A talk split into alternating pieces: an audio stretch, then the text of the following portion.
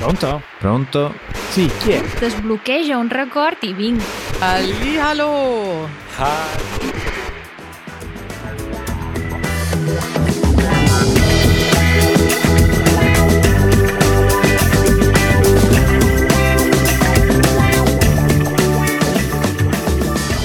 Dottore, come va? Come va?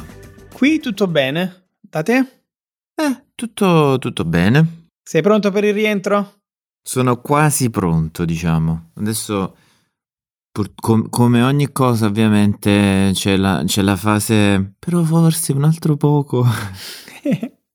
È un buon segno, vuol dire che davvero è stata una bella esperienza. Sì, sì, sì, sì. Devo dire che siamo stati bene. Poi adesso siamo a Brighton. Mm, e se ricordo bene, a Brighton dovresti aver fatto o farai degli incontri. Stasera, stasera vediamo Cari Janusz e Easy Mitch. Quindi Easy German e Easy English. Bello, bello. E mi dispiace che adesso dovrò aspettare una settimana per sapere come è andato questo, questo incontro tra tre team di Easy Languages, eh, tedesco, inglese ed italiano. Sì, facciamo. Chissà se faremo qualche video. In realtà, un po' spero di fare qualcosa, un po' no. Eh sì, ti, ti capisco, devo dire la verità, perché da una parte c'è la voglia di collaborare e fare cose divertenti che possano Mhm. piacere agli utenti, dall'altro lato c'è anche la volontà semplicemente di rilassarsi e Sì, bere una birra con degli passare amici. il tempo assieme, sì, sì, sì, sì. Vedremo. Mi sembra di capire, e insomma penso che se ne sia accorto tutto il mondo, nessuno, escluso che in Inghilterra è stata una settimana molto particolare. Storia. Ebbene sì, la fu regina Elisabetta eh, ci ha lasciato, o li ha lasciati, ha lasciato i suoi sudditi. E io direi ci ha lasciati in quanto esseri umani, Mm, quindi sentite condoglianze a tutta l'Inghilterra, al Regno Unito, anzi, e- ma un po' insomma è un saluto da parte di tutto il mondo ad una figura storica tra le più importanti certamente de- degli ultimi cento anni, perché insomma Elisabetta aveva 96 anni e ha attraverso la sua vita ha vissuto eh, esperienze che hanno segnato la storia di tutto il pianeta. È stata testimone dell'era moderna.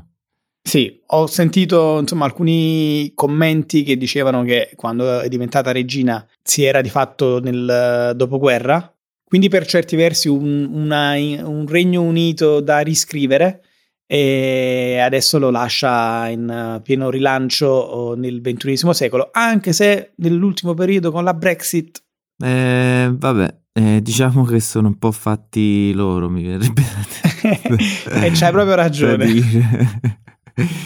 No, nel senso che hanno fatto un referendum, è stato scelto e...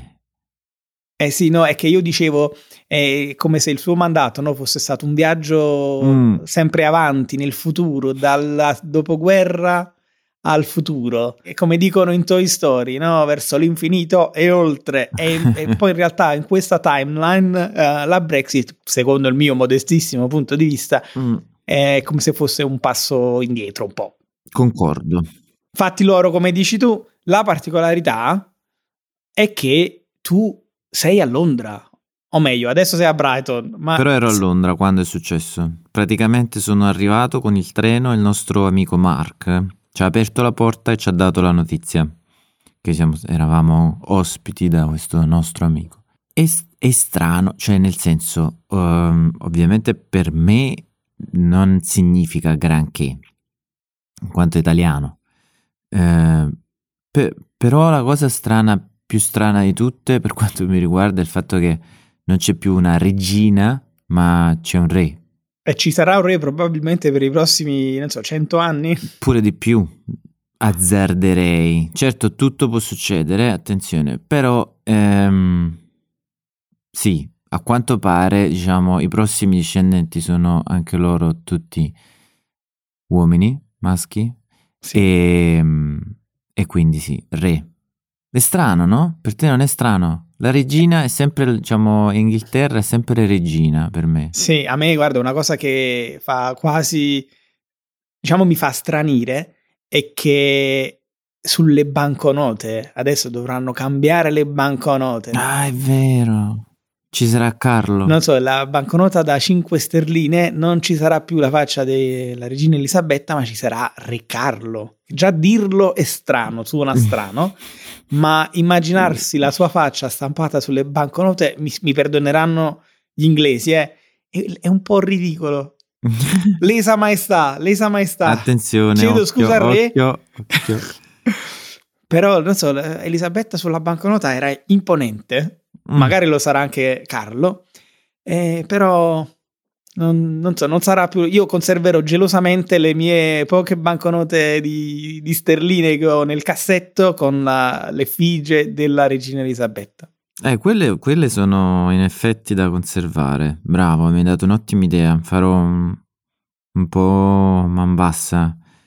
Cercherò di, di- almeno di collezionarne una per tipo.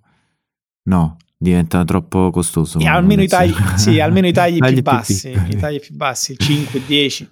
Senti, ma a me interessa la reazione. Tu hai detto a me cambia poco. Mm, mm, mm. Ok, figura storica internazionale, siamo Sì. tutti, tra virgolette, addolorati. Eh, chiaramente dobbiamo contestualizzare la sua figura nel eh, tempo storico in cui ha vissuto e ha regnato e per la figura istituzionale che è. Quindi, sai, ci sono, ci sono state anche delle polemiche, l'imperialismo, il razzismo. Ci sta, insomma, è, in- è impossibile che una figura di questo tipo possa essere immune da questa Mm. tipologia di critiche.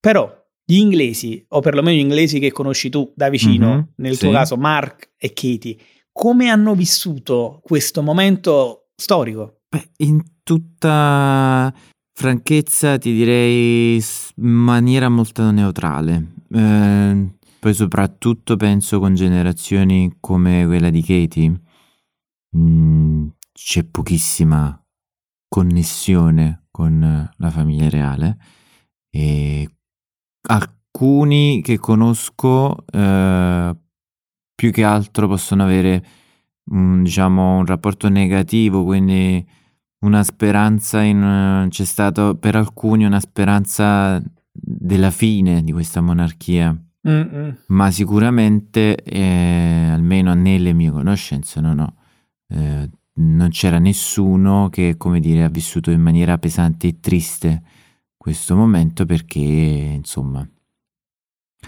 l'empatia secondo me con la famiglia reale si è conclusa qualche tempo fa. Per alcune generazioni e per alcune classi oserei dire Molto interessante, non è così semplice, no? uno a No. volte si aspetta delle risposte nette, tutti amano la regina oppure, non so, tutti odiano la monarchia, ma in realtà la realtà è molto più sfaccettata, è molto più complessa.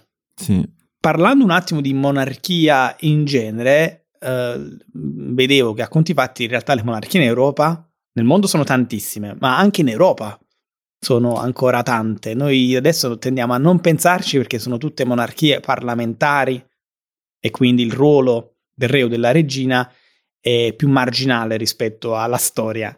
Mm. Però la Spagna è ancora una monarchia, la- il Belgio, l'Olanda, eh, la Svezia, la Danimarca e ne avrò dimenticato qualcuna, eh. Eh sì, sì, sì, in effetti sono tante e vabbè, mm, diciamo per eh, chissà, eh, l- molte sono finite, o forse è la nostra che, l- che è finita per ultima.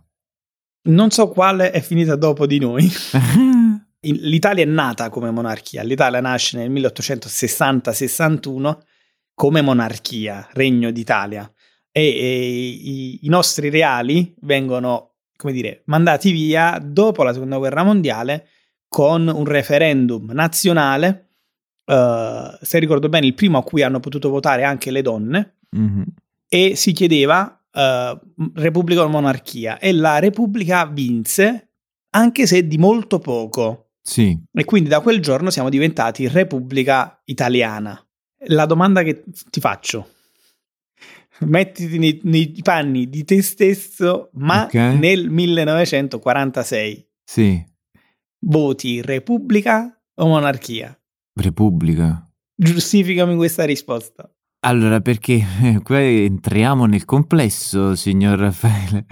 Allora, eh, la questione principale mia personale è che reputo la monarchia un approccio eh, un po' troppo antico e, e atipico in una società nella quale i soggetti, le persone, diciamo, so- sono, sono persone e non sudditi, nel senso che la storia è avanzata, siamo tutti quanti avanzati, la comunità, diciamo, lavora per la comunità, sarebbe una cosa abbastanza, mo, diciamo, abbastanza strana avere rapporti di sudditanza con altri esseri umani. Ecco, non, non mi piace il rapporto di sudditanza, poi dato soprattutto da chissà quale, diciamo... Dal diritto di nascita. Eh, esatto, diritto di nascita divino sono, sono, sono cose che sono... Anacronistiche. Ecco, bravo. Siamo, è, è l'anacronismo la monarchia nel 2022. E io sono pienamente d'accordo con te, quindi avrei votato sicuramente anche io Repubblica, però c'è un piccolo ma, mm. che comunque, soprattutto per regni già formati, tipo l'Inghilterra, la monarchia è tradizione. E quindi se passi alla Repubblica è un po' come rinunciare alla tua stessa storia. Cioè ci vuole un bel po' di coraggio no? per una nazione come l'Inghilterra diventa- per diventare una Repubblica. E forse questo farà sì che ci vorrà ancora un bel po' di tempo prima che possa accadere. Sì, diciamo che probabilmente questa è una predizione che chissà dove finirà, però è difficile ormai per le nazioni che hanno ancora una monarchia, che comunque è parlamentare per tutti, lasciarla perché più il tempo avanza e più diventano, eh, diciamo, importanti economicamente, turisticamente, Mm-mm. paradossalmente, e quindi, insomma, eh, diventa ancora più complesso risistemare poi il tutto. Facciamo così, ti riporto in anticipo uh, in Italia sì, sì, e sì, ti porto a fare un bel giro.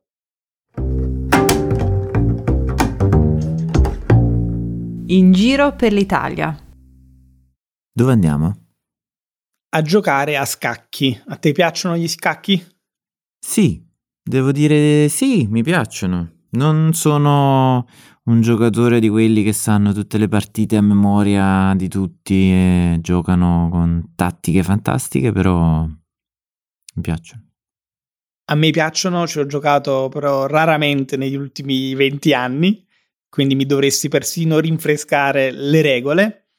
Ma in realtà questa partita di scacchi di cui parliamo adesso è una partita molto particolare perché ti porto a Marostica, una mm. cittadina nel Veneto, che ha una particolarità, ha una piazza, Piazza Castello, che ormai viene chiamata anche Piazza degli Scacchi, perché al centro di questa piazza, circa del 300, c'è un'enorme scacchiera.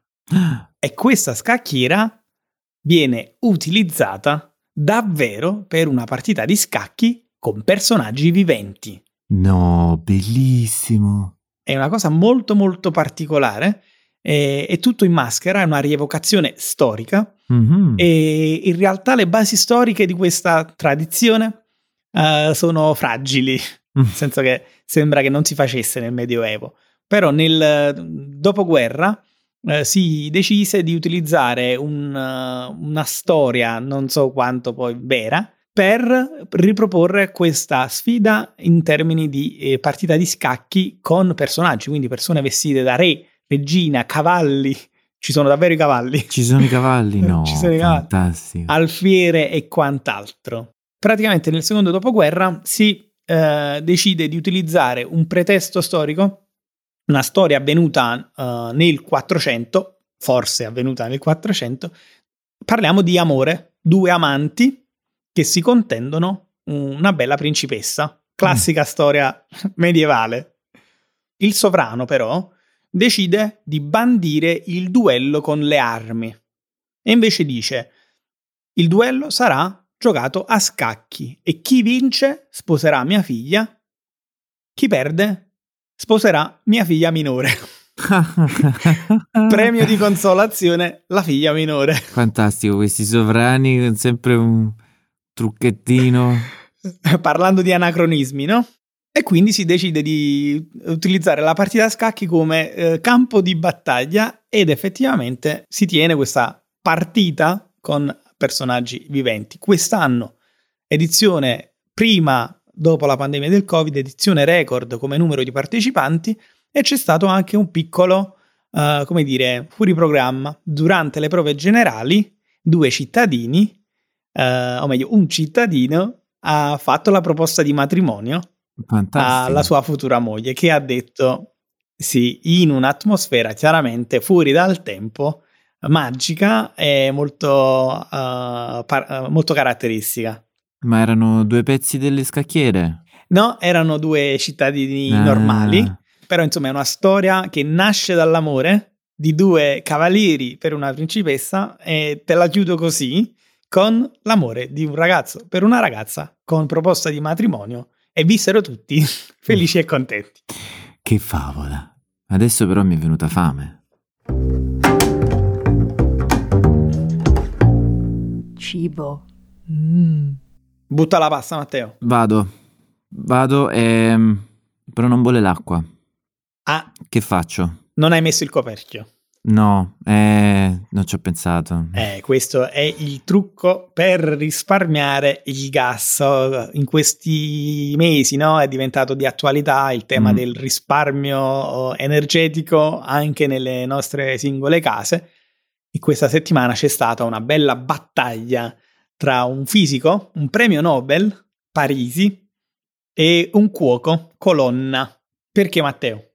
Perché a quanto pare ci sono due modi diversi per cuocere la pasta. C'è il modo classico, e il modo classico è acqua sul fuoco, acqua bolle, si butta la pasta nell'acqua, si cuoce la pasta, si scola la pasta, si mangia la pasta. Questo, diciamo, è nel breve. Il signor fisico dice che si può mettere, adesso correggimi se sbaglio, ma dovrebbe essere mettere l'acqua sul fuoco, bolle l'acqua, buttare la pasta, chiud- mettere coperchio, spegnere il fuoco, aspettare esattamente il tempo di cottura della pasta e la pasta è fatta. Tutto corretto, l'unica indicazione del fisico uh, Parisi è di attendere un paio di minuti in più rispetto al tempo di cottura. Ok, ok. E lui dice la pasta viene buona lo stesso. Eh, Bestemmia è... assoluta per quanto riguarda gli chef italiani, eh, tra cui Antonello Colonna, che dice la pasta così viene scotta, viene molle, come non piace a nessuno in Italia, incluso Matteo. Decisamente. Una delle cose peggiori che può mangiare un italiano è la pasta scotta. Sì. Quindi lui, insomma, consiglia il metodo di cottura tradizionale. Tu che ne pensi? Dove ti posizioni tu? Allora, io in tempi non sospetti, quindi sette anni fa, eh, una sera mangiai con un amico e questo nostro amico era diciamo tutto molto contento perché aveva scoperto questa nuova cosa. Dice no, ragazzi ragazzi faccio vedere io questa cosa bellissima faccio la pasta ma con il fuoco spento noi tutti quanti me, mm, me ma che stai facendo questo è uno scherzone cosa vuoi fare e fece esattamente quello che dice di fare Parisi però dico che quello che dice che, che, fece lui era seguire esattamente, quindi non aggiungere quei due minuti. E devo dire che la pasta era, era cotta. Quindi la scienza non mente. La scienza non mente, però paradossalmente non è proprio ben precisa, nel senso che Secondo me dovrebbe essere ancora più precisa perché, visto che, se entriamo nello specifico, visto che ogni pasta ha una forma diversa e tu non giri la pasta per i minuti, è un po' complessa la situazione perché la pasta non è uniformemente non so nemmeno se questa è una parola italiana, sto dimenticando l'italiano sempre di più. No, no, è corretto, è corretto. Si può fare un avverbio da qualsiasi parola in okay. italiano. qualsiasi aggettivo. Non, non si cuoce in maniera uniforme se non viene girata e se l'acqua non bolle, perché il bollore dell'acqua aiuta anche a muovere la pasta e quindi dare una cottura uniforme. Esatto, qui veniamo alla controindicazione grande come una casa, come una casa Mm. no, come una cucina, ma forse come una pentola. Il punto è che se tu lasci il coperchio senza fiamma e quindi la pasta si Mhm. cuoce da solo, così come il riso basmati con il suo vapore, c'è il problema che non puoi girarla la pasta. E Esatto. purtroppo tanti tip- tipi di pasta, se non li giri, si attaccano sul fondo della pentola, ma in questo caso non sarebbe possibile perché non c'è la fiamma, ma si attaccano tra di loro. Sì, Pensa a una pasta e lenticchie, una pasta e ceci, una pasta e patate. Come fai a non alzare il coperchio e a lasciare che si cuocia da sé? È impossibile. Quindi, se apri il coperchio, l'acqua diventa troppo fredda e la pasta non cuoce bene. Quindi, per me, questo metodo è bocciato. Mhm. Però, come sempre, io sai, sono per certi versi l'uomo delle mezze misure, nel senso che c'è della verità eh, in questo e possiamo comunque mantenere il modo- eh, metodo tradizionale. Personalmente lascio il coperchio sulla pentola finché l'acqua non bolle. Togli il coperchio, cali la pasta, fiamma al minimo, o meglio, lasci la fiamma alta giusto per recuperare il bollore e poi metti la fiamma quasi a minimo Mm. di modo che non perde mai la temperatura, ma non ha la necessità di metterci il coperchio sopra. Può funzionare? Secondo me sì, la, diciamo, la vedo proprio perfetta come soluzione. Però ti dirò una cosa.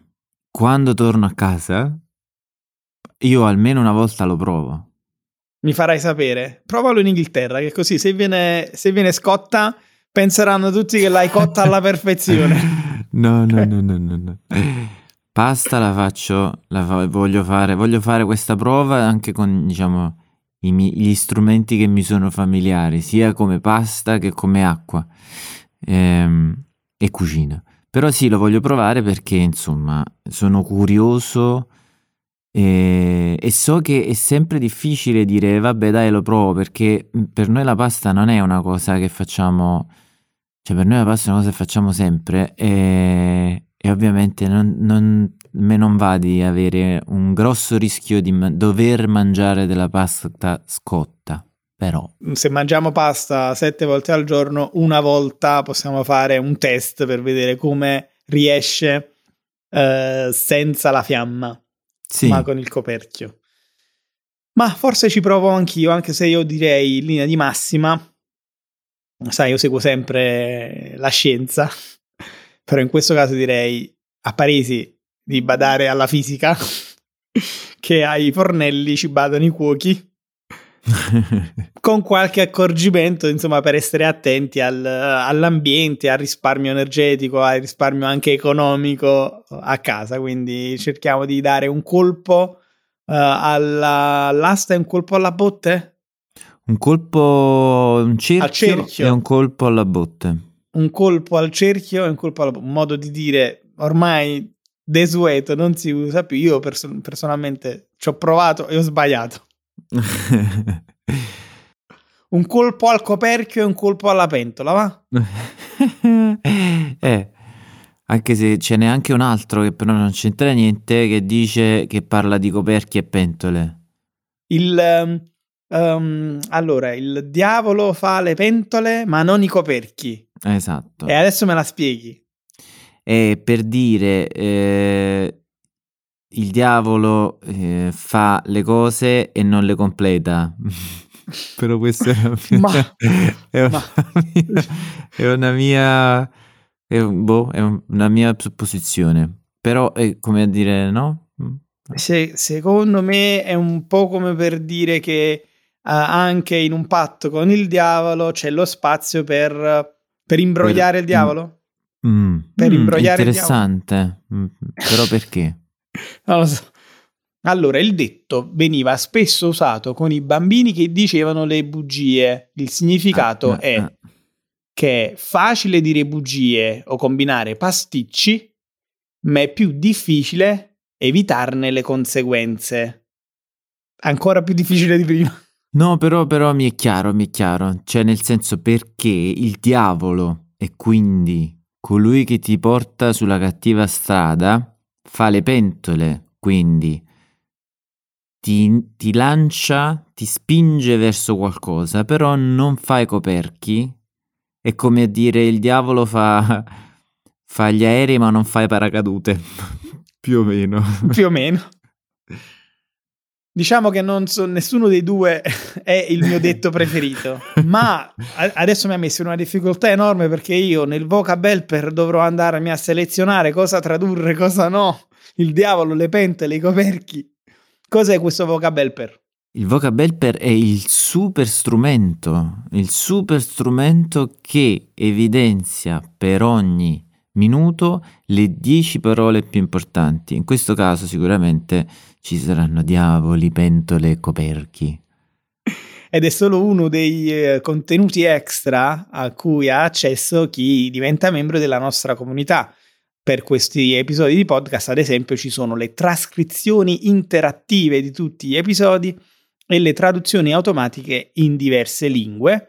Dulcis in fundo, i nostri extra ovvero Raffaele e Matteo, che proseguono nell'episodio in una sala VIP. Quindi mi raccomando, per sfruttare tutti questi strumenti basta fare parte della comunità Easy Italian il link è nelle show notes in descrizione o su www.easyitalian.fm. Noi adesso andiamo nella nostra sala VIP perché mi è venuta fame e ho un domandone per Raffaele. Ok, sono, sono tutto orecchie. Vai, andiamo. Ciao a tutti. Ciao.